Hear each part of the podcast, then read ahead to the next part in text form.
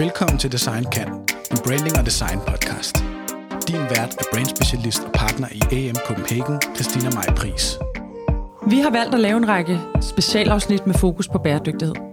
I hvert afsnit inviterer vi en gæst, som lever og ånder den bæredygtige agenda, enten inden for impact investment, arkitektur, forskning, infrastruktur og meget andet.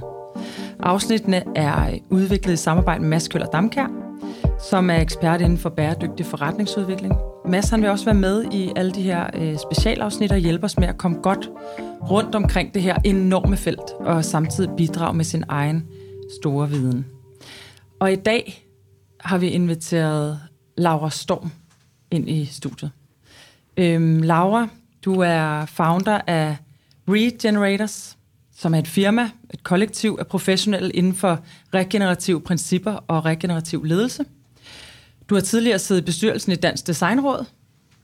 Øh, derudover er du WEF Young Global Leader. Du er Greenbiz World Changer og tidligere CEO i Sustainia. Og så har du udgivet den internationale bestseller uh, Regenerative Leadership. Velkommen, Laura. Ja, Mange tak. Velkommen.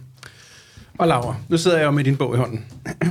Regenerative Leadership. Og kan du ikke starte med at in, sådan informere vores uh, lyttere uh, omkring, uh, hvad er, altså hvad, hvad betyder begrebet Regenerative Leadership og regeneration i det hele taget? Jo, det regenerative, altså regenerativ betyder, at man, at man healer og forbedrer, at man, at man giver mere, end man tager.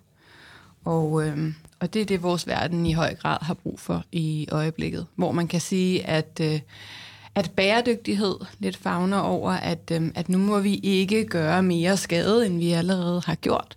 Så øh, betyder det regenerativ, at vi skal faktisk også ind og, og hele og, og forbedre øhm, de økosystemer, som vi har ødelagt på vores øh, rejse øh, gennem tiden i særdeleshed de sidste 100 år.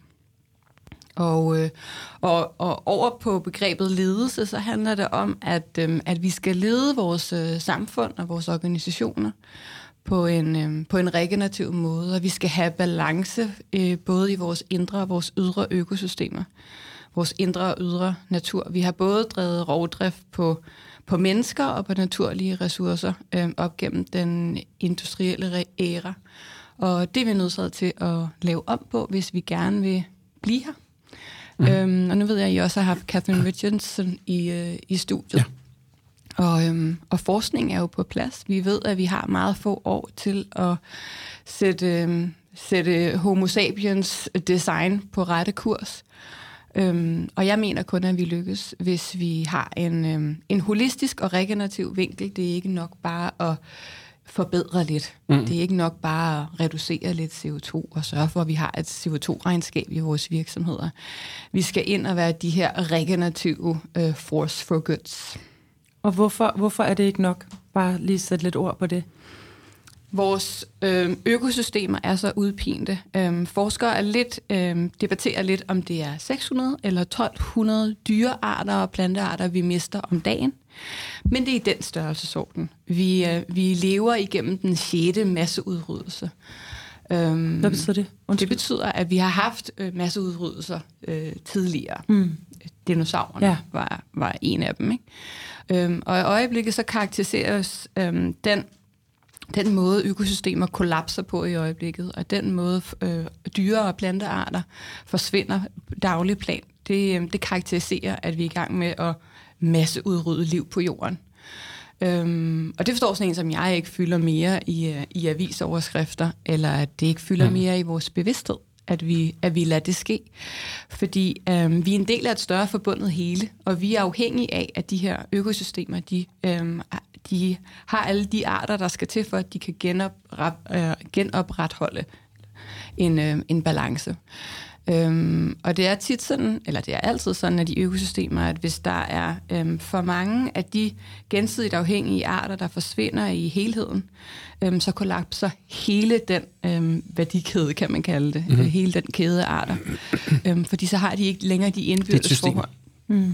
øhm, som, de, mm. øhm, som de har brug for. Og så kollapser det hele. Ja. Og derudover har vi jo snart mere plastik i vores verdenshave, end, øhm, end vi har dyrearter, og vi har klimasystemer, der kollapser. Men, øhm, men en vigtig del i, i det her er også, at vi som mennesker aldrig har været mere stressede og udpinte, end, øh, end, end vi er i dag. Øhm, øh, Gallup lavede sådan for relativt nylig, for to år siden, et kæmpe stressstudie på 154.000 øhm, voksne mennesker mm. fra 128 forskellige lande. Og, øhm, og, og projektchefen skriver i forordet, at vi har aldrig været så deprimeret og udpinte og stresset, som vi er i dag. Og jeg mener, at det hænger sammen. Så regenerativ ledelse fagner både over, at vi skal øhm, have, have styr på vores øhm, indre og ydre ressourcer, og at vi også skal tage vare på de menneskelige ressourcer. Og det kunne jeg tale lang tid om, hvorfor det er vigtigt, også i en design-sammenhæng. Mm-hmm. Øhm, men, øhm, det må du ja. meget gerne. Ja, det skal vi tilbage til. Så, så, så hvad, har det, hvad, hvad har det med design at gøre? Det kunne vi lige starte med at... Øhm, Dels er der, altså inden for det regenerative DNA, som jeg har udviklet sammen med min, øh, min kollega og engelske ledelsesekspert Charles Hutchins, øhm, så er der sådan tre komponenter. Der er Living Systems Design, Living Systems Culture og Living Systems Being. Øhm, og hvor kultur dækker meget over, hvordan skaber vi den rette kultur i vores samfund? Hvad er det for en samfundsdesign? Hvad er det de vigtigste søjler, for at vi skaber et regenerativt, selvorganiserende øhm, system? Og being, det handler meget om, hvad er det for nogle indre kvaliteter, vi skal nære mm. i mhm. os selv, for at vi er øhm, og sunde øh, mennesker i virkeligheden, der har et godt mentalt velvære også, og som behandler hinanden godt.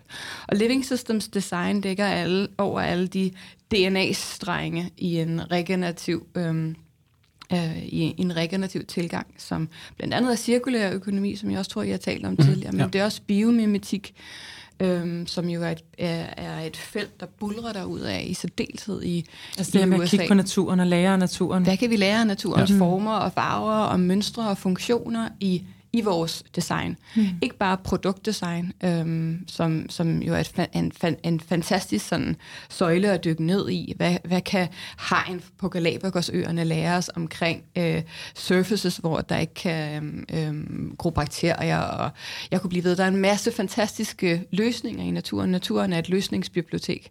Øh, men desværre har, har designer meget lidt forståelse for det. Øh, det er et fantastisk potentiale, øhm, som heldigvis flere og flere vil få øjnene op for, men det er, det er meget få uddannelsesinstitutioner, der, der dyrker det. Mm. Men det er også det her med ecosystemic design thinking. Nu er min bog på, på, på engelsk, så jeg beklager, at jeg har mange engelske ord for det. Men den der evne til at forstå, okay, hvordan skaber vi et, øh, et, et økosystemdesign i vores måde at, at, at designe vores virksomhed på. Så, øhm, så vi hele tiden tænker som en akupunktør, der sørger for, at vi skaber sundhed og resiliens i vores system. Øhm, et eksempel kan være øh, tæppefabrikanten Interface, som i øh, så meget af deres øh, plastik, de har brug for i deres tæppeproduktion, øh, ved at de betaler filippinske fiskere for at opfange meget af den plastik, som der er i det område, hvor de bor i. Øhm, og så bruger de det til, til deres produktion, som de så også sælger som sådan en, en service agreement, og de bruger cirkulær design osv. Mm. Øhm, og de er jo faktisk gået skridtet videre interface til i år have, have deres fabrikker klar, som er, som er udarbejdet i samarbejde med biomimetik-eksperter og biologer, fordi deres fabrikker nu skal fungere som en skov. Så de skal rengøre vand, de skal bruge øhm, øh, solenergi, de må kun bruge regenerative materialer. Men den sidste sløjfe, jeg lige vil knytte på, hvorfor stress hænger sammen med design, det er, at, øh, at når vi er stresset, når vi er i det her high beta brainwave mode, som man er i, når man føler sig lidt mm. presset, øhm, når vi er i det mode, så øh, er det simpelthen umuligt for os rent fysiologisk at, øh, at tænke ud af boksen og være øh, kreativ til vores fulde potentiale. Vi kan ikke være innovative. Vi, vi, vi har meget mere tendens til at tænke inden for boksen. Og designer skal om nogen kultur tænke ud af boksen og være vilde og kreative øh, og så videre. Det kan vi ikke, når vi er stresset, så det hele, det hele hænger sammen. Mm. Spændende. Og, det er jo, og når vi snakker systemer, så er det jo både, nu snakker du både det menneskelige system, du, du, du nævnte jo alle øh, life cycle, eller life systems, mm. men det er jo sådan set, det er vel også altså, samfundssystemer og politiske systemer og alle de andre, øh, vores, øh, alle, alle de systemer, vi sådan set har bygget verden mm. op omkring. Altså, hvor bredt går det ud? når man... Det fagner det, fagner det, det hele, Fordi det er et og system, der findes jo sådan, der, altså, der findes jo spor inden for... Øhm, Øh, John Fullerton for eksempel, mm-hmm. Kate Raworth snakker meget om øhm, regenerativ finans og økonomi. Ja. Øhm, jeg taler primært om, øhm, om, om forretningsudvikling og organisationsdesign og ledelse. Øhm, så er der andre, der snakker enormt meget ja. om biomimetik, men det hele hænger jo sammen. Det er det. Øhm, altså fordi det er, en ret, det er en radikal transformation, vores samfund står overfor, som er nødt til at være på samfundsdesign, hvis vi gerne vil stick around as a mm-hmm. species. Mm-hmm. Det er, det, er, det er noget af en mission, ikke? Fordi det er, det er et helt nyt sprog, ja. og en helt ny måde at se tingene på. Hvordan, øh, mm, hvordan gør man det brugbart? Altså, forstår du, hvad jeg mener? Nu har jeg selv øh, øh, læst lidt i, i din bog, eller i jeres bog, og øh, der er jo sindssygt mange gode pointer, der er jo sindssygt meget, hvor man siger, selvfølgelig, det er klart, det giver mega meget mening. Nu driver jeg selv virksomhed. Mm. Hvad, hvad så, når jeg så tager på arbejde øh, i morgen? Hvad skal jeg så begynde på? Hvor skal jeg, hvad skal jeg hugge og stikke i? Altså, der kan man jo sige, der er hele den der bæredygtige agenda, den er også enormt kompliceret. Mm. Men den kan man måske nemmere sige, nu går jeg ind og laver nogle regnskaber og finde ud af, hvordan jeg kan skære på noget, eller hvordan, altså det her, det er sådan, det er jo hele vores, øh, det er hele vores etik og vores grundsubstans, du ender rode ved. Ja, det er et nyt bevidsthedsniveau. Det er et nyt bevidsthedsniveau, et paradigmeskift. Ja. Hvordan, hvordan skal jeg tage den til mig som leder? Det kommer meget ind på, hvor du er. Men, øh, men jeg gør meget ud af at spise elefanten i bidder, og derfor har vi også i bogen øh, lavet sådan et, i virkeligheden et diagnoseværktøj, mm, ja. hvor du kan gå ind og lave en assessment af, hvor er vi egentlig henne nu på forskellige af de her parametre, jeg lige har talt lidt om, men selvfølgelig, øh, vi har 17 parametre, vi, vi sådan måler på, siger jeg i gåsetegn, fordi Øhm, man skal tage det med et salt, fordi det er ikke et nyt assessment tool, men det er et blik, det er sådan et værktøj til at få et det vil jeg faktisk gerne tilbage til senere. Det tager mm. vi lige, når, mm. yes. så jeg ikke afbryder dig. med en, øhm, få et overblik over, hvor er du egentlig henne i mm. øjeblikket, mm. og hvor kan du så sætte ind? Øhm, er det måden, du holder møder på? Er det jeres kultur? Er det, øhm, er det jeres materialeforbrug? Er det jeres, øhm, hvor mange timer I går på arbejde? Er det, der kan være mange forskellige steder at, øhm, at starte, og mange virksomheder, ved jeg, øh, bruger øh, de værktøjer, som vi giver i bogen til at, at starte interne diskussioner. Vi vil gerne det herhen, og vi er excited omkring det. Vi vil det så gerne. Det er, en, det er, en, det er et, en bevægelse, som det er mm, ret nemt at få ens medarbejdere med på, fordi der er i øjeblikket en kollektiv længsel mm. efter en dybere mening, og efter at man bruger de fleste af ens vågne timer på noget, man kan stå indenfor som mm. menneske. Øhm, og så har virksomheden en, en diskussion af, hvor er det så, vi skal sætte ind? Er det i vores sourcing? Er det i vores øhm, måde at holde rum for her? Er der, er der en giftig arbejdskultur? Øhm, hvordan samarbejder vi? Øhm, så det kan være meget bredt, men man kan også gøre det utroligt simpelt, og det er man nødt til at gøre, ellers så bliver man overrumplet og overvældet på den her rejse. Ikke? Mm. Men det handler jo også for dig om, hvordan, hvordan holder du rum for modpoler i sådan en kompleks forandringstid, som vi navigerer i i øjeblikket. Ikke? Øhm, og det her med, hvad mener jeg med det? Jeg mener med, at alt kan ikke være perfekt fra starten af, men kan man have en klar, autentisk intention om, at man vil rykke sin virksomhed i denne her retning, og tage nogle oprigtige skridt i den retning. Og når jeg siger det på den her måde, som jeg gør, så siger jeg det, fordi at jeg oplever jo også, at fra at have talt talt ud i, i hvad der har føltes som sådan et meget stille rum, hvor ingen svarede, og hvor der var ekko øhm, for sådan 4-5 år siden, til nu er det en voldsom bevægelse. Og mm. store virksomheder som Unilever og øh, PwC og Salesforce osv., de synes nu, de kan næsten stort set kalde sig regenerativ. Mm. Og det er noget bullshit. Det er der meget få virksomheder, der er. Øhm, så der er sådan en, en, en uh, regenerative greenwashing i gang i øjeblikket. Ikke? Så det er så vigtigt, at man tager nogle autentiske skridt, og man, har, og man, og man går med hjertet for os og tør være ærlig i sin proces som leder. Ja, og man kan sige, at udfordringen er måske, at det her øh, regenerative er så bredt mm. et udtryk, så man, altså hvis nu vi tager alle mulige andre bevægelser, hvor det har været måske nemmere for folk med, og nemmere at forstå i en helt anden boldgade, MeToo for eksempel. Mm. Altså det her med, at der er et eller andet, vi alle sammen kan stå sammen om, det her vil vi ikke finde os i, det her skal vi lave om på i verden det kan vi lave til noget super simpelt, vi kan tage ind i. Det her, det er så kæmpestort. Jamen fordelen er, at du kan fagne mangens interesse. Ja. Der er nogen, Ja. der virkelig brænder for, lad os ændre vores mødekultur. Lad os starte Mm. med øh, et minut stillhed. Lad os øh, have en talking stick. Som, altså lad, os, lad os i højere grad vende tilbage til noget af det, som der er en kollektiv længsel omkring, at sidde omkring et bål og øhm, dele historier og finde ud af, mm. hvor skal vi hen.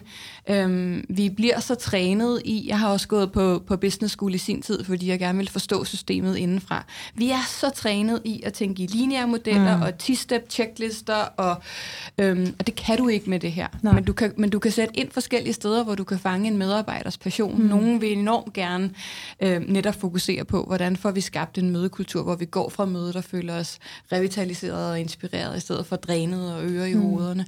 Andre er vildt passionerede omkring, lad os prøve at få vores hoveder omkring, hvordan kan vi øh, komme dybere ned i biomimetikkens potentiale og naturens visdom appliceret på produktdesign og procesdesign. Det er der også virkelig mange mm. Virksomheder, mm. som, hvordan kan vi lade os inspirere af den cykliske natur, som vi er en del af, og som vi også har iboende i os selv. Øhm, Mm. Jamen, det er rigtigt. Altså, jeg vil også tro, at fordi til forskel fra MeToo, så er det jo netop så bredt. mm. Og altså, det er det jo også, når man så sidder... Jeg følger jo så John Fullertons ja. Kursus, hvor du også kommer på måske ja. Ja. den her uge, tror jeg, eller næste uge. Ja. Men hvor vi også er sådan helt bredt ude omkring alle mulige forskellige ting. Og når man så læser noget andet, så er der også der er forskellige typer principper, og Ja. det er sådan set sådan, som det skal være. Øh, så det heller ikke bare bliver en lean omgang igen. Mm. Det er jo det, vi skal væk fra. Øh, så på den måde, altså noget af det, vi også netop den kollektive længsel igennem de sidste to-tre år med corona og sådan noget, har vi jo netop også, altså der, er- der er sket noget i os alle Mm. sammen, ikke? og i samfundet. Men og, og så har jeg lige, i den forbindelse har jeg også et spørgsmål. Altså er nogle af de ting, vi så kæmper for, at de blevet værre, altså inklusiv klima og, og hele det, er det blevet værre eller bedre under coronaen, og nu bagefter, det er måske bare til os alle tre i virkeligheden. Altså er vi, øh, fordi alle er blevet opmærksomme på, at øh, new ways of working, og vi skal kunne arbejde remote, og vi har fløjet mindre, så på den måde kan vi måle noget der, men, men nu tager vi nogle andre beslutninger også i form af, af måske at kotte gasledninger fra Rusland og sådan noget. Altså, og nu prøver jeg lige, nu er det det helt store holistiske billede, fordi vi er, det er et stort system, øh, så, er vi, øh, så er det egentlig blevet værre eller bedre, øh, og nogle af de beslutninger, vi så tager, også for at komme over til det regenerative, er de så blevet lettere eller sværere nu her efter, øhm, de, sidste- efter corona og de sidste par år? Corona og de to år, vi har været igennem, øhm, har i hvert fald gjort, at der er rigtig mange, der har fået den der tid til at stoppe op og tænke, Brum, okay, Ja. blev lige tvunget ud af hamsterhjulet. Hvem er jeg? Hvem vil jeg gerne være? Hvad er det for en verden, jeg gerne vil være med til at skabe? Øhm, så der er nogle positive ting i, øhm, i den del. Mm-hmm. Og det er jo også derfor, vi ser sådan noget som The Great Resignation, at, øhm, at folk Ja. på globalt plan siger, siger op i hobetal og vil noget andet øhm, vil noget mere. Mm-hmm. Det er blevet sværere og sværere at rekruttere talenter. Øhm, der er rigtig mange virksomheder, som jeg bliver kontaktet af, som har været sådan nogle, men der var sådan en prestige omkring at være ansat ja. hos, som lige nu har sindssygt svært ved at ansætte talenter, fordi de her talenter vil ud og arbejde mere sådan impact-driven og gøre en forskel.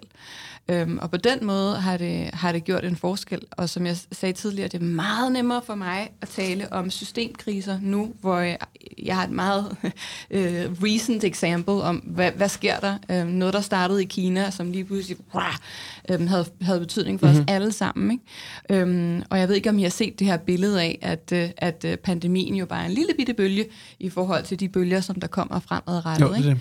det. Øhm, så det har, på den måde har det været med til at skabe en referenceramme og, og et sprog, men, men der er også den anden del af det, som jeg har været nervøs over i de her to år, at jo, der er noget, der er ændret på noget bevidsthedsniveau og, noget værdi, og et værdiniveau, men vores, øhm, der er også nogle ting, som er blevet forsinket voldsomt, ikke? Øhm, og, der, og vi har brugt voldsomme summer på at have testcentre åbne, og hvad ved jeg, som mm-hmm. kunne have været brugt på øhm, en meget mere radikal og nødvendig indsats på, indsats på klima- og bæredygtighedsområdet. Mm.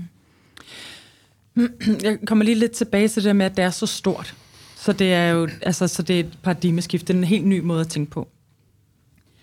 Du kommer selv med et eksempel om, hvor er det, jeg vil starte hen. Vil jeg starte med en øh, øh, sådan stik, jeg giver rundt til folk, og så kan de tale, eller øh, en anden måde at holde møder på, osv. Det er det, jeg kan blive nervøs for, når jeg hører det der, fordi jeg synes, det er jo fuldstændig rigtigt. Det handler om, at vi alle sammen skal gøre os umage på så mange planer hele tiden.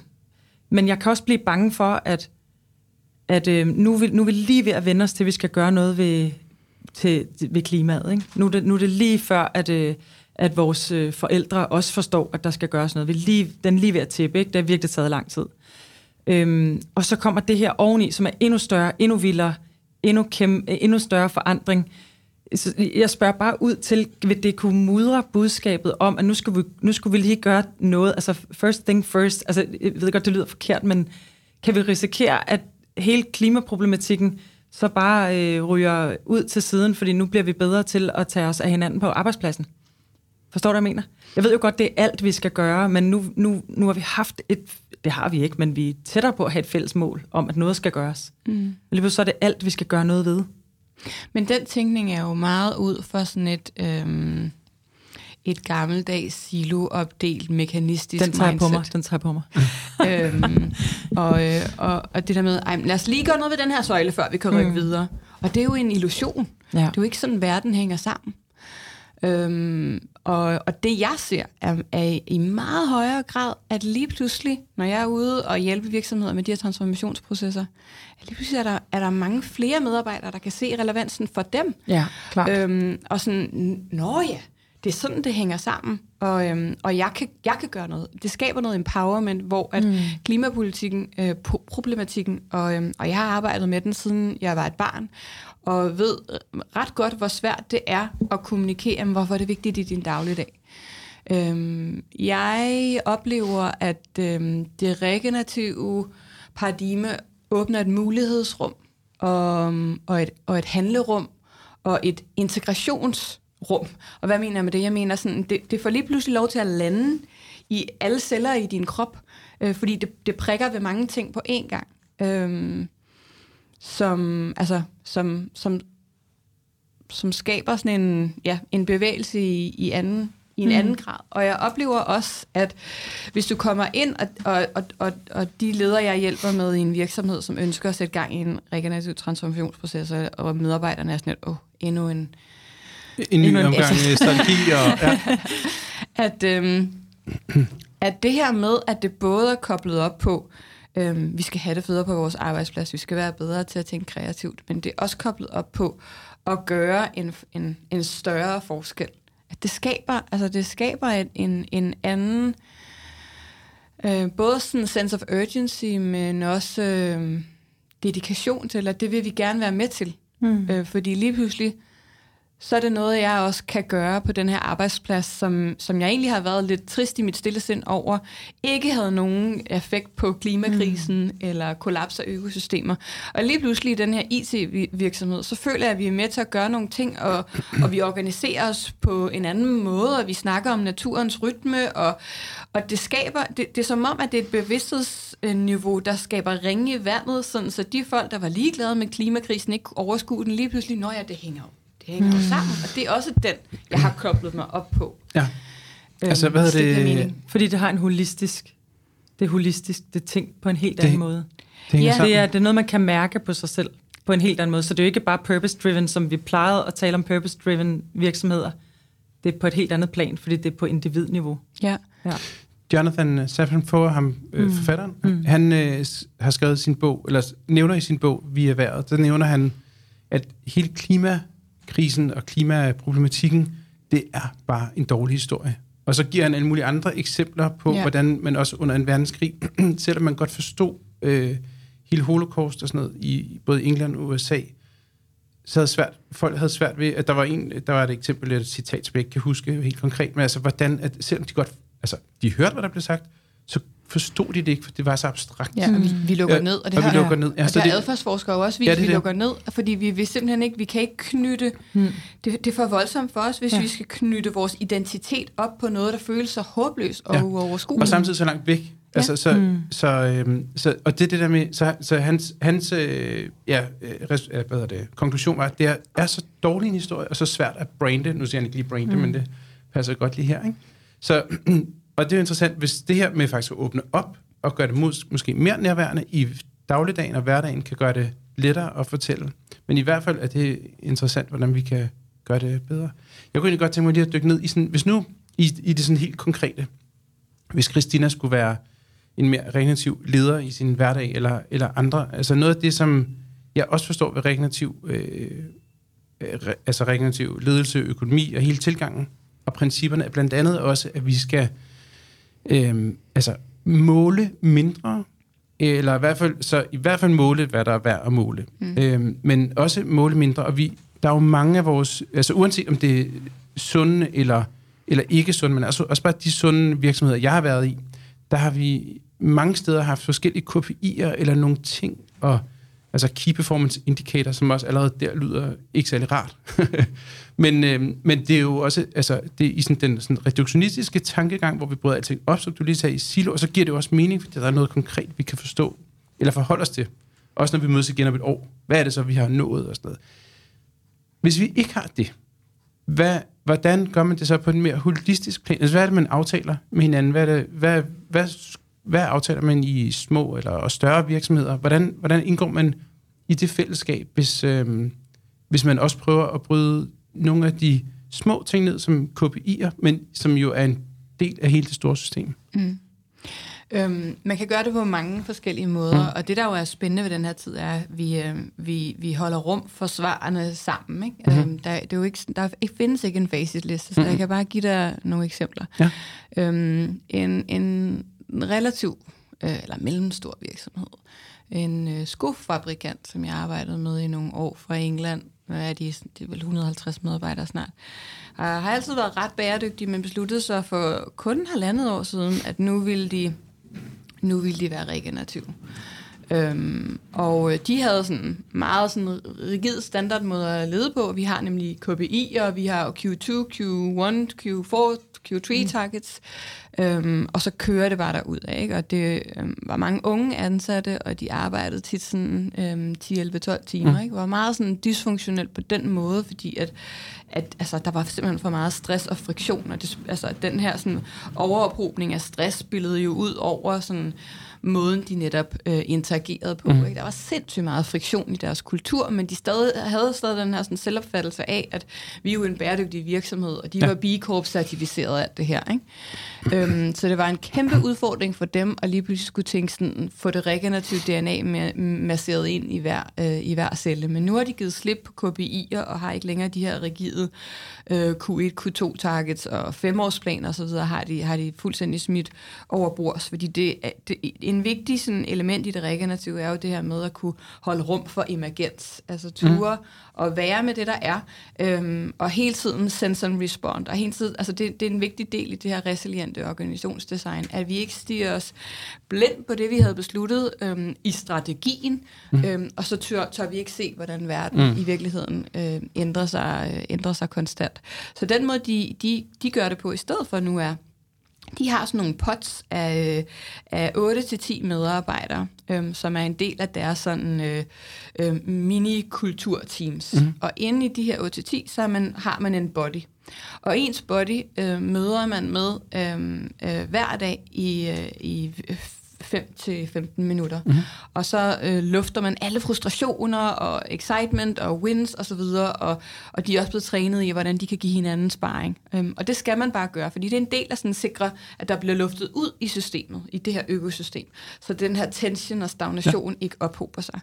Hver uge møder de øh, så i deres, øh, i deres hop øh, med de her 8-10 medarbejdere, øh, hvor de diskuterer, hvad har været sådan vigtigste lessons learned i den her uge, øh, hvad, hvad har været sejre, hvad har været fails, øhm, og så har de også sådan et feedback-system, hvor de hele tiden sådan...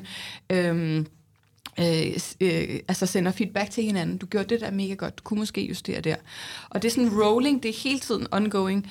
Øhm, og det her øh, har fuldstændig erstattet øh, det her med at gå ind og måle på KPI. Og det, der sker med KPI'er i mange virksomheder, de fleste virksomheder, er, at, øh, at de i virkeligheden øh, skaber meget, meget friktion i virksomhederne, og man bliver så fokuseret på at nå sin egen KPI, at du er fuldstændig ligeglad med, om dine kollegaer når deres. Mm-hmm. Øh, så tit er det sådan, jeg plejer at bruge billedet af, at, øh, at, at i en organisme, hvis vi fokuserer på kroppen, så vil det svare til, at KPI'erne for hjertet konstant modarbejdede KPI'erne for lungerne. Og det, det dur jo ikke. Øhm, der, der er så meget energi og friktion og, øhm, og, og, og, og effektivitet, hvis mm. vi skal bruge sådan et dejligt ord, som bliver reduceret på grund af, af den interne konkurrence.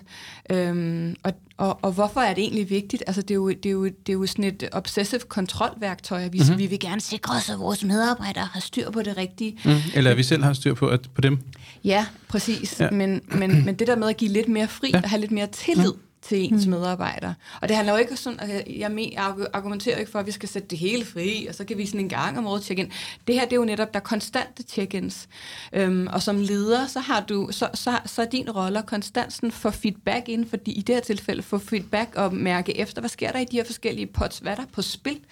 Øhm, og hvad, hvor bliver der udviklet newbies? Øhm, en af de organisationer, som, som i deres organisationsdesign har, øhm, har altså er blevet sådan en global stjerne af den her hollandske øhm, healthcare provider Buurtzorg, som, øhm, som på grund af deres evne til kontinuerligt, og vi kalder det for sense and respond, mærke mm-hmm. ind i, hvad der er på spil, øhm, har de reduceret deres omkostninger med 40 procent ifølge benchmark på, på markedet.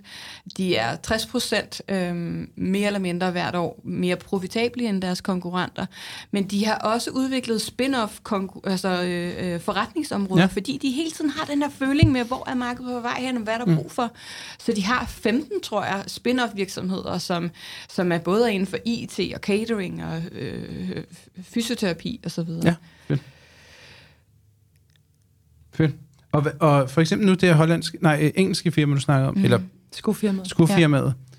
Altså, er, øh, hvor er vækst henne i deres plan? Har, ligger din plan for vækst, eller ja. er det noget, der kommer? Eller, eller ja. De, ja, for det er jo virkelig, de det, det, er virkelig altså, det, jeg sidder og tænker på, og det, nu kan jeg godt høre, at jeg har den der sådan... Øh, det, sådan driver jeg slet ikke selv virksomhed. Vi arbejder ikke med KPI og sådan noget, men jeg mm. tager lige den der sådan, øh, hvad jeg forestiller mig, mange, mange gerne vil øh, sidde og tænker, hvis de er vant til at drive virksomhed på en anden måde. Mm. For KPI er jo selvfølgelig med til, at man gerne vil have virksomheden i en vis retning, og man vil gerne vil vækste, og man vil gerne mm. øh, tjene mange penge, øh, klare sig godt, et eller andet. Der har, kan være mange forskellige ønsker i det. Går man på kompromis, og det gør man jo selvfølgelig, men kan man godt begge dele? Kan man godt få en regenerativ øh, virksomhed, og så stadig blive super succesfuld. Fordi alle de der KPI'er og alt det der er jo kommet, fordi, og jeg kan sagtens se det, og jeg kender nok også svaret, men har man jo gjort, fordi man mere og mere øh, føler, man har haft behov for at skulle ja, have kontrol for noget i den rigtige retning. Vi er stadig for, for tidligt på spil, til vi kan sige sådan over en femårig periode. Men alle de virksomheder, som jeg har arbejdet med, øhm, har også fået en bedre bundlinje. Ja. Øhm, og det kan der være alle mulige svar på, og jeg, og, og jeg synes stadig, det er for tidligt at sige, at det er fordi, at mm. de har mm. øh, gået ned ad den regenerative sti. Men jeg kan i hvert fald ikke sige det modsat. Nej. Mm. At, altså, fordi det er jo det er ikke mere omkostningstung. Altså, fordi du skal tænke på, hvad er det, du slipper fri, mm. når, du, når du giver en meget højere grad af tillid til dine medarbejdere. At det er jo en fantastisk sådan, life force energy i virkeligheden, ikke? Mm. Øhm, som man ikke... Øh, som man ikke finder i, i, i særlig mange store øhm, mastodonter, vel? Men det er da egentlig også utroligt, at man har prøvet at lukke låg på mennesket så meget, som man har. Altså, at man har prøvet at faktisk alt det, vi er allerdygtigst til, når vi taler om innovation og kreativitet og tænke ud af boksen og sådan noget. Vi i virkeligheden har vi simpelthen bare paketeret folk, så alt det har været ikke til stede værende. Altså det er, det er utroligt skræmmende, og jeg kan virkelig godt, når du siger det, det giver virkelig mening. Jeg kan virkelig godt se det. Jo, men det er også sådan, altså prøv at tænke på, hvor meget, øhm, der er nogle, nu kan jeg ikke huske deres navn, men der er nogle Harvard-forskere, som har forsket i det her med, hvor meget energi bruger vi på at tage en maske på, øhm, ikke en coronamaske, mm. men at og, og, og spille en rolle, være, mm. ikke være tro mod os selv, mm. for at kunne fitte ind i en maskine, som, som det, det, det river i vores hjerter, men men vi er så trænet i denne her sådan, øh, i det samfundsdesign, som vi stadig er en del af, om at det er, det er titler og det er materielle goder osv., der definerer vores, der definerer vores værd. Øhm, og det er sindssygt svært at give slip på. Øhm, jeg har øhm, også givet mig selv den udfordring, at jeg, skal, at jeg skal hele tiden designe mit arbejde på en måde, der er der er, der er regenerativt, så jeg kan være tro mod det. Og det vil sige, øhm, at, jeg, at jeg ikke arbejder mere end 20-25 timer om ugen. Det vil sige, at jeg har også taget mit piknik til dem med, ikke? så jeg kan tage over efter vores samtale og ligge i Amagerfællet og lige slappe af, inden jeg skal hjem og, og udvikle den næste keynote present præsentation. Mm. Øhm, men det gør også, at jeg, at jeg giver minimum 10% af min, om, ja, min omsætning videre til Regenerative Land Management eller Empowering Indigenous Voices. Fordi at, sådan, at, at, øhm, at jeg, altså, det skal være indkodet i den måde, jeg driver virksomhed på, fordi jeg har også en lille angst for, at, øhm, at min, min menneskelige grådighed vil tage over. Jo mere og mere det her felt for succes, øhm, kommer jeg så til hele tiden til at løfte baren for, når, så skal vi også lige have et hus, og vi skal også have et sommerhus, og vi skal have to biler, og så snakker vi jo ind i den her vækstdagsorden. Ja. Øhm, altså, hvad er, så, hvad, hvad er regenerativ vækst, ikke? Og der tror jeg nok, at mine budskaber er, er meget mere radikale, end, end, end mange af de virksomheder, som jeg samarbejder med, øh, er. Ikke? Så det er jo også noget med, at sådan, øhm, alt er jo relativt, og, og jeg tror, det er vigtigt, at man ikke lægger sådan et, et, et meget sådan nyt regime ned øh, over, fordi så, så, vender, så vender folk mm-hmm. det ryggen. Mm-hmm. Øhm, så der skal være plads til forskellighed. Ikke? Mm-hmm. Øhm, men det er helt klart... Der skal være plads til at drive forretning. Altså sådan... Ja, men jeg mener jo, at ja, jeg driver... Altså, ja, ja, jeg, har, jeg har aldrig tjent flere penge, end jeg gør nu. Nej. Øhm, jeg mener, at vi skal gøre op med det der mm. med, at det kræver sindssygt mange timer mm. om ugen og det kræver, at vi mælker alt. Mm. Altså, jeg, jeg, altså, det kan godt lyde lidt spirituelt, men jeg tror på, at, øh, at hvad man giver ud, kommer til folk tilbage, øh, og at det skal give mening. Øh, altså, det giver, det giver mig gejst, at jeg kan gå ind i et øh, dødkedeligt konferencelokal og tale til en gruppe bankfolk. Øhm, fordi jeg ved, at, at, øh, at de giver mig nogle penge, som skaber liv et andet sted i verden, mm. hvor mit hjerte banker for. Ikke? Mm. Øhm, men det er jo bare sådan lige fokuseret på mig. Men det tror jeg kunne gøre en forskel for rigtig mange medarbejdere. Mm. Hvis, mm. altså, mange af de virksomheder, jeg arbejder med, går også ud og siger, okay, det er måske ikke lige 10 procent, men så er det 1 procent af vores omsætning skal gå til de her regenerative projekter. Ikke? Mm. Det skaber en anden stolthed i medarbejderen, at vi, at vi ikke bare arbejder for increase shareholder mm. value. Ja, det præcis.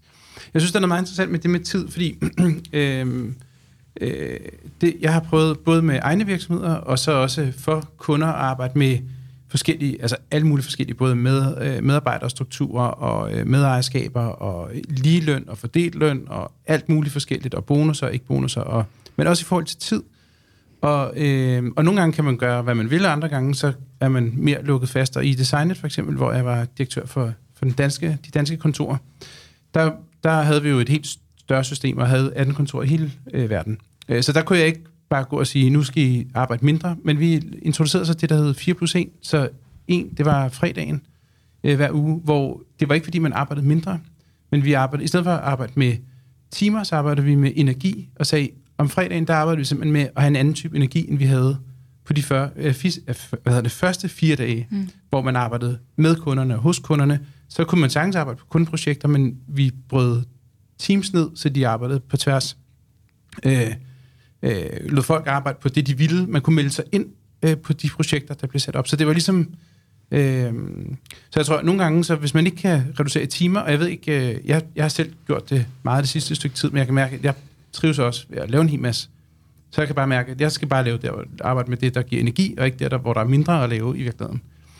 Øh, Øh, jeg, tror, det, ja. jeg tror meget af det her handler jo om selvfølgelig, at man skal forstå hvem man selv er, og hvor det er, man kan byde ind, og hvad det, øh, hvad der ligesom er den rigtige vej at gå. Mm. Jeg tror bare, der er et eller andet sådan... Øh, jeg vil ønske, at der var noget, der var let at forstå nogle gange. Altså, jeg synes, det kan være svært at forstå og graspe, og ligesom kunne få det hele ind, og kunne vide, at jeg gør det rigtigt, eller mm. går i den rigtige retning, eller altså... Øh, jeg, jeg, jeg fik den følelse, da jeg læste bogen, at jeg synes, det, det er jo et fantastisk værk, jeg lavede. Jeg vil det helt vildt gerne. Jeg har bare så svært ved at forstå det. Mm. Altså sådan i det fulde. Godt, når du sidder og forklarer det, forstå det. Men det der med sådan, nu går jeg lige om lidt ud og laver en kop kaffe. Bare i den proces er der jo tusind valg, mm. om jeg gør det regenerativt. Mm. Øh, lige om lidt kommer frokostordning. Vi hørte den køre forbi herude mm. lige før. Ikke? Øhm, tusind valg, jeg skal mm. træffe der. Jeg har øh, mus-samtaler, tusind valg. Altså, og det er jo fantastisk, men det er jo nærmest sådan en, det er jo virkelig på individet, at jeg skal lave transformationen først, mm. før jeg overhovedet kan give den videre. Er det ikke rigtigt? Altså jeg ligesom, Jo, og du, der, der, altså der slår du hovedet på sømmet, fordi det er jo, hvor at SDG'erne og alle de her andre værktøjer, der findes inden for det, også i virkeligheden, øhm, cirkulær økonomi, værktøjskassen. Det er jo meget ting, vi kan gøre herude. Mm. Øhm, og, øhm, og vi kan måle, og vi kan veje, og så videre. Øhm, og, og cirkulær økonomi er jo et, også en, en del af det regenerative øhm, inden for Living Systems Design. Men du har fuldstændig ret, at du kan ikke skabe en ydre transformation, hvis du ikke har det integreret i dit indre. Øhm, eller i det mindste, hvis ikke du gør dig overvejelser mm. om det, fordi jeg, jeg, jeg advokerer meget for, at vi skal ikke se det som en endestation ah, nu kan mm. jeg endelig få mit certifikat, og nu mm. du, så så man lige mig være helt regenerativ. øhm, det er det. Sådan er det ikke, det er en proces, og det er jo, altså, det er jo et livsdesign i virkeligheden. Ja. Og, det, og, det, og det er, som vi startede med at snakke om, et, et ændring i bevidsthedsniveau. Mm. Så, øhm, så, så du kan godt sige, at det overvældende er meget stort, men allerede nu kan jeg jo høre, at du begynder at gå og gøre dig nogle overvejelser, du måske ikke har gjort tidligere. Og det begynder lige så stille at skabe mm. nogle, nogle andre sådan, øh, strukturer mm. inde i dig. Øhm, håber jeg i hvert mm. fald. Mm. Men går det hurtigt nok? Nu kommer jeg tilbage til den der igen. Sådan, øhm, går det hurtigt nok? Det ved Nej. jeg godt, det ikke gør. Nå, gør det jo slet ikke. Men hvordan? Fordi vi kan jo godt sidde her. Det kan også, det kan også gå hen og blive sådan et storbysfænomen, eller sådan lidt... Øh, øh, i vores tilfælde københavneri, at vi kan have den her samtale. Hvordan vil det virke ude på fabrikken i Varde eller øh, for øh, udkants Danmark? Altså helt, helt almindelige mennesker, som vi allerflest af herhjemme, som går på arbejde og måske mm. ikke, altså, ikke tænker de store tanker om arbejdspladsen andet end at det er et arbejde. Altså det er jo også helt øh, normalt, at der er rigtig mange, der ikke øh, brænder helt igennem, når de går på arbejde. Det er noget andet. Eller mm. hvordan får vi dem med? Altså det er jo der, hvor det store spil vel skal, altså det er jo der, mm. hvor det egentlig skal udspilles, det er jo, at vi kommer ud til alle mennesker.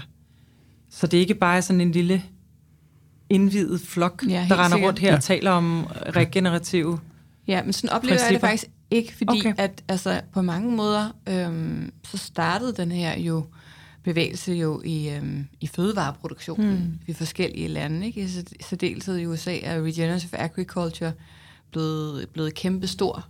Og, øhm, og dokumentarfilm som Kiss the Ground og Fantastic, Fantastic Fungi og sådan nogle, mm. er, er, er også ude og, og røre ved, mm-hmm. øh, måske ikke alle øh, her for Danmarker, men i hvert fald mange. Mm. Øhm, og så er der også hele sådan længslen efter at være mere ude i naturen. Altså, det, vi, vi, vi, altså når du går i boghandler, der har jo aldrig været så mange aktu- øh, bøger mm. omkring øh, alt muligt med natur. Altså øh, sanke og svampe. Og der har corona og, hjulpet os utrolig meget. Sige. Ja, øhm, på det plan, der. Ja. Og det er jo også en indgangsvinkel. Og jeg tror, altså jeg ser det meget som sådan hvor er din indgangsvinkel, eller mm. hvor er de øh, mennesker, du skal tale til indgangsvinkel, ikke? Øhm, jeg starter tit min, min foredrag med at tage folk igennem en, en, en meditation, der forbinder dem med deres egen indre og ydre natur. Og det er, altså, det er for alle mulige slags mennesker, som, som, som kan sidde med tårer i øjnene og føle sig forbundet på en måde, de ikke er vant til. Og den kollektive længsel, som jeg snakkede om tidligere, er til stede altså i alle samfundslag. Mm. Men, mm. men, og, men jeg vil også sige, at jeg synes heller ikke, det er et københavneri-fænomen. Øhm, fordi der er jo også mange... Øhm, så der er mange produktionsvirksomheder, som begynder at tænke over, hvordan kan vi gøre det her på en anden måde? Hvordan kan vi lade os øh, inspirere af naturens mm. intelligens? Hvordan kan vi se vores fabrik som en beehive i virkeligheden? Øhm, og tappe ind i et potentiale, der ligger der, ikke? Mm. Øhm, men altså, du har da helt sikkert også fat, fat i noget, og det er da også en daglig bekymring for mig, helt det her med, at det går alt, alt, alt for langsomt.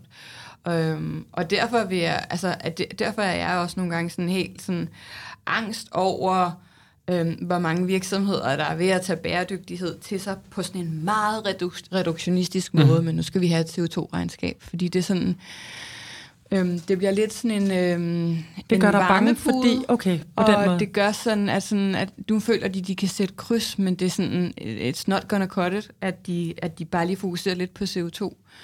Men det er jo øhm. godt, kan man sige. Det er jo godt, at der sker noget der. At der er noget, hvor man hvis nu vi taler om, at det er træls, at alt skal måles, men det er jo godt, at der er nogle ting, der kan, for man i det mindste starter et drive, eller hvad? Jo. Med mindre den rapport med de tal i, der viser, hvor meget CO2-ekvivalent de har reduceret sidste år, gør, at de så bare slapper i med alt det andet. Ja, det er fuldstændig rigtigt.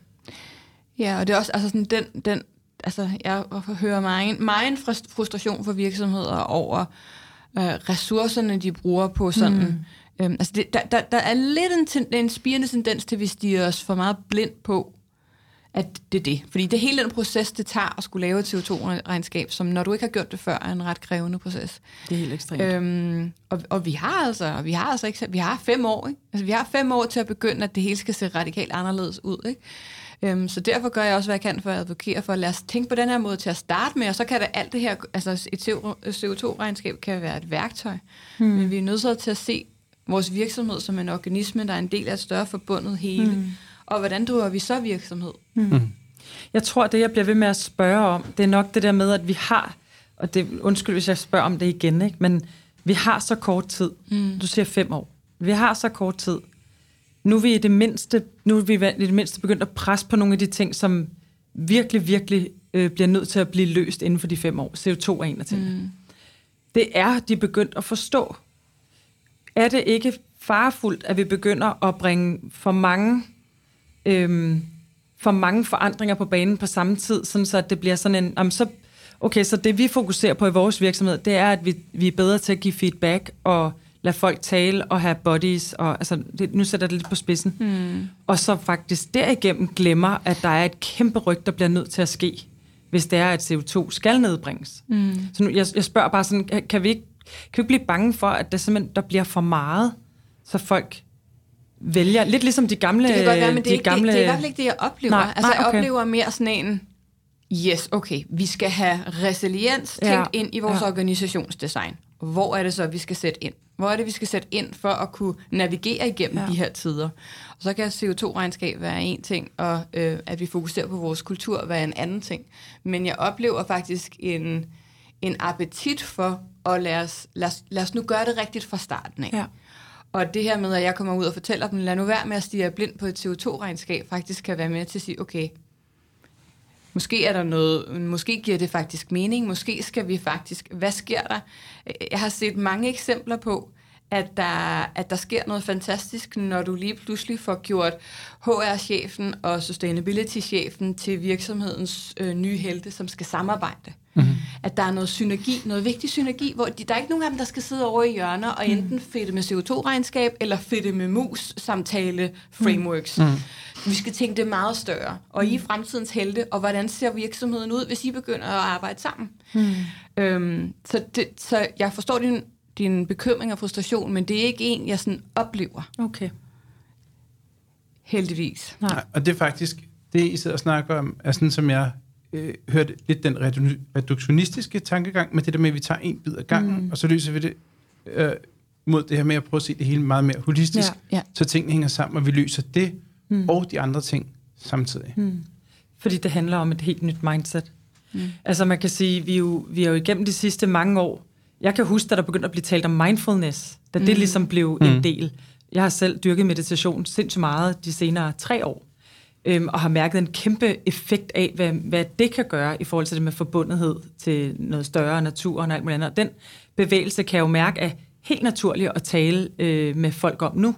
Nu er det ligesom om, nu har vi accepteret, at mindfulness og meditation, yes, det er, øh, det, det er bevist, og det kan mærkes, og det er noget, vi skal have med ind i livet. Det har taget lang tid. Mm-hmm. Altså, det har været, det, har virkelig, det var virkelig spøjst at tale om for 10 år siden. Mm-hmm. Der var det mhm. bare de der hippier, der gik rundt et eller andet sted øh, i en eller anden lejr, mm-hmm. som, som øh, havde en eller anden speciel øh, kontakt til naturen, ingen andre havde der har vi jo rykket os. Jeg tror bare, jeg tænker på det der med, og det, det er jo det her også en del af, meditation, eller den der kontakt er jo en stor del øh, i det, det, du sidder og taler om, Laura.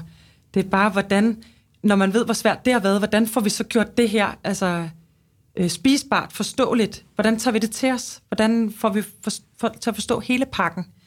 Øh, så det er simpelthen bare sådan en, hvordan måske jeg sidder og spørger ud fra, kommer jeg i tanke om nu, når jeg lige ser på dig, Mads, måske jeg faktisk sidder og spørger dig ud fra sådan et branding-perspektiv. altså, og det lyder jo helt, uh, helt gaga at sige det. Hvordan får vi brandet det her? Sådan så, at det er noget, vi forstår immediately, sådan så vi forstår, at, der, at det ikke er noget, hvor vi bare sidder rundkreds. Det er også noget, vi skal rykke på. Det bliver vi nødt til. Det er en transformation, hvor vi ikke har så meget tid. Samtidig er den jo enormt dyb og har behov for tid, før den lander. Så mm. der er jo ret meget modsætning i det. Der er et stort spænd hvordan brander vi det til, jeg at tror, vi den får sidste det? ting i det der, at der er flere ting, men mm. det er også, der er ikke et svar. Altså det her, det er jo ikke, Ja. det er jo ikke lean, Nej, hvor vi kan gå efter, og så ved vi, nu har vi nået det, eller det er heller ikke der, hvor vi får certifikatet til sidst. nej. Så det er jo en, det er jo en evig proces. Ja. Det er jo en religion Ja, men, men, Ja. ja. Men, øh, på den gode måde. for, for, et, for et par år siden, så, øhm, så tog jeg initiativ til, at mange af os, som har arbejdet med det her felt i noget tid, øhm, det var blandt andet John Fullerton, Mhm. øhm, John Elkington og øhm, Kate Raworth og andre øhm, internationale mennesker.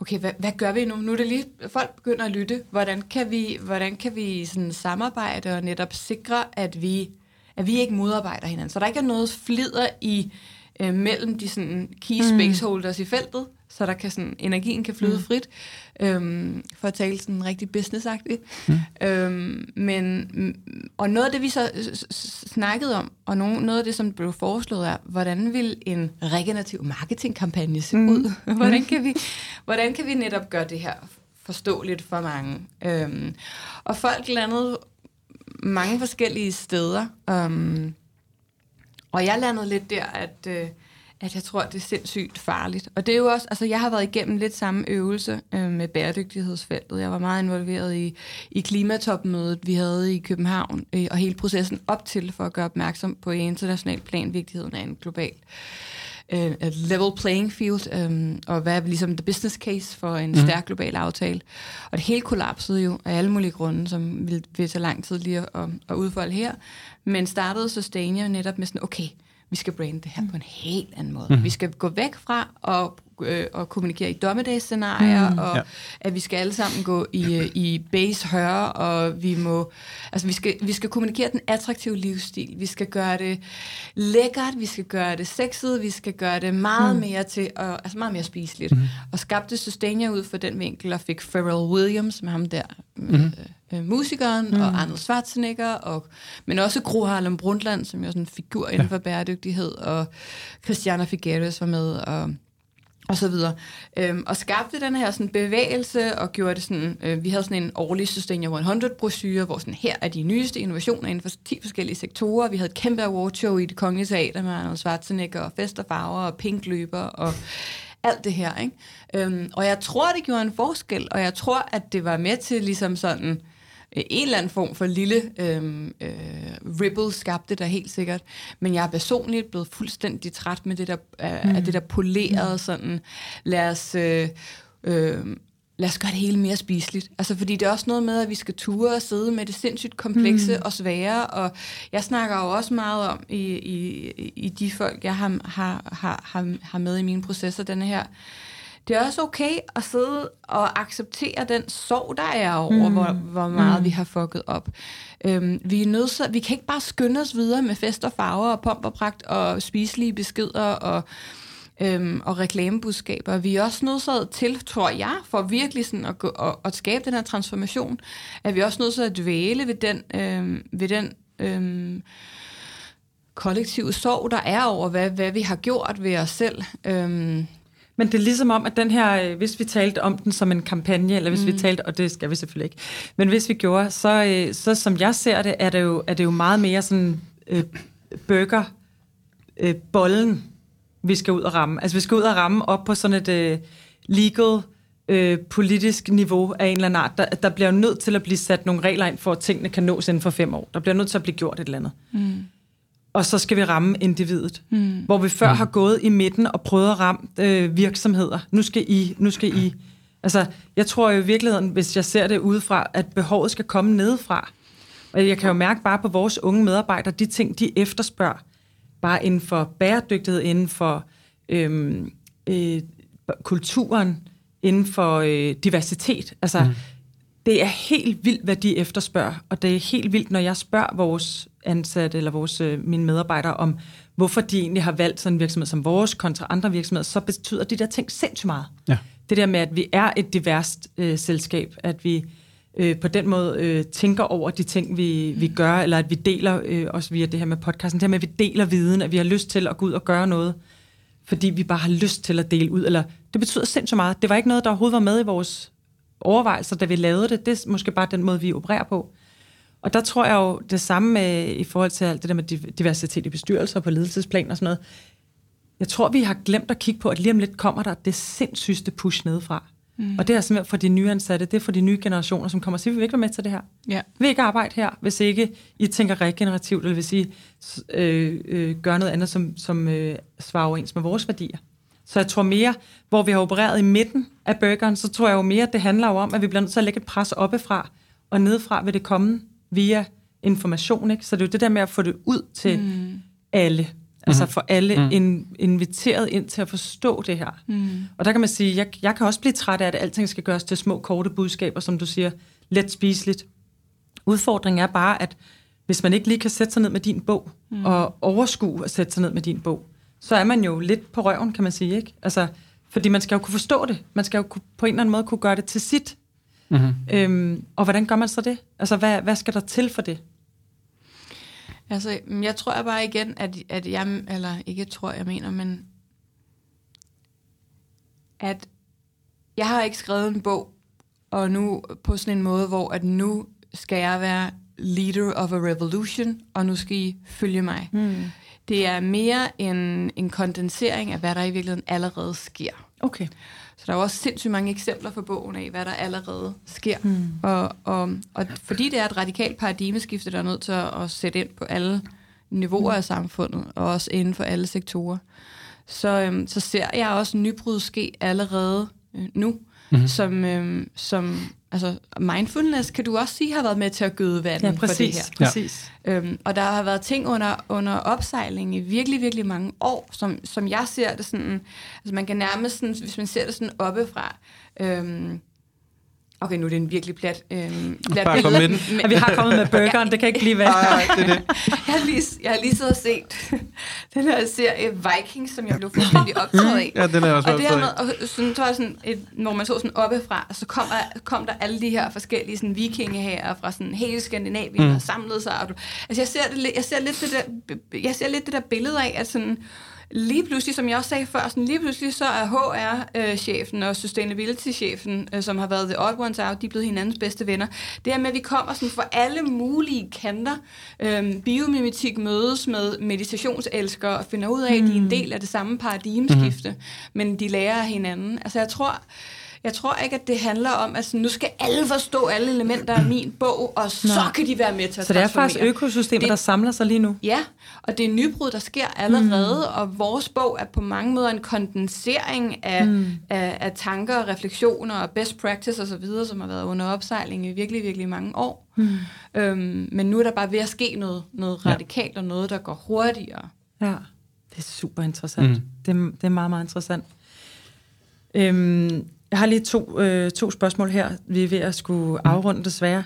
Øhm, der er jo rigtig mange øh, lyttere til vores på, eller til den her podcast, hvor, som har et designperspektiv på en eller anden måde. Om det er fra en marketingafdeling, eller om det er fra et reklameperspektiv, eller ud fra sådan øh, øh, produktdesign eller andet. Hvad, er der et eller andet, man kan give i forhold til den der kreative proces, eller den der sådan innovations øh, mindset, som der ligger i at være designer? Er der et eller andet, du kan sige, eller bede folk om at overveje, eller tage til sig, eller som kan være med til at rykke hurtigere? Fordi det er jo, design er jo i den, i den forstand mm. en tryllestav. Vi ja. sidder og udvikler mm-hmm. ting. Det, det er også det, man siger med hele det der øh, aftryk, der kommer et produkt, bliver jo besluttet i, i mm. øh, idéfasen. Ikke? Ja. Hvad er det, 80 procent? Eller sådan et eller andet, der, der allerede bliver, bliver lavet i idéfasen der er sindssygt meget ansvar, der hviler på designers skuldre. Mm. Hvad kan vi give dem? Hvad kan du sige? Uh, altså, jeg, jeg, har, jeg har bare en, et håb. Jeg har et håb om, at designverdenen øhm, tør smide alle de værktøjer og øhm, prototype design og så videre, de har lært. Og øhm, smide det, og gå ud og sætte sig i naturen. Øhm, og begynde at få, altså det mener jeg jo både sådan rent, rent fysisk, men også, øh, jeg mener det også mere sådan akademisk. Altså, I er nødt til at få øjnene op for det fantastiske øh, produktlaboratorie og, øhm, og, øhm, og bibliotek, som naturen er. Og nødsaget til at få en mere sådan øh, ydmyg øh, tilgang til at være så heldig at få lov til at designe verden. Og så er vi altså nødt til at gøre det in alignment with the principles of life itself. Og vi er nødt til at forstå, hvad de principper er som designer. Øhm, og forstå din legacy. Altså alt, hvad du hele tiden designer, det er jo manifestation, fysiske manifestationer i verden, eller også er det procesdesign, som også manifesterer sig i, mm. bare på en anden grad. Og hvis ikke vi forstår som, som, som dyreart på denne, på denne her planet, hvor vi er heldige at bo på, hvis ikke vi forstår at designe på den måde, som, som naturen og logikken fungerer på på den her planet, så er det jo, vi designer os til destruction. Øhm, så, så det designer er nødt til at, at ydmygt begynde at udforske, hvordan designer livet og naturens logik. Det var spændende. fantastisk, mm-hmm. super spændende. Og så er der en anden ting, vi også øh, i de her særafsnit øh, kredser en lille smule om, og det er spørgsmålet om, er du, øh, er du optimistisk? Jeg besluttede meget, meget tidligt, da jeg var et meget øh, sensitivt lille barn, som så et dokumentar om, hvordan øh, Amazonas blev ødelagt, og jeg begyndte at lave børnekampagner for at rejse penge, at jeg ville ikke overleve den her verden, hvis ikke jeg besluttede mig for kontinuerligt at fokusere på sprækkerne af lys. Øhm, så det er det, jeg gør. Det var næsten et citat fra... Øh, fra øh, hvad hedder han ham, som jeg... Leonard Cohen. Leonard Cohen, Nå, Leonard som Cohen, ja. hele tiden. Ja, som uh, de røg, ja. ja. Ja. Tak. Tusind tak, Laura. Det var en kæmpe fornøjelse. Meget, meget rørende også. Ja. En meget rørende snak om design. I og for sig. Øhm, håber virkelig, der er folk, der tager det til sig.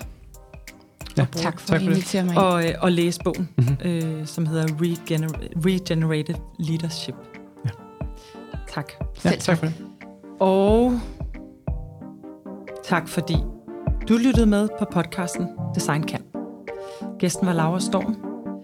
Øhm, du kan følge podcasten på Design Camps hjemmeside, Facebook-profil eller på AM Copenhagens Instagram.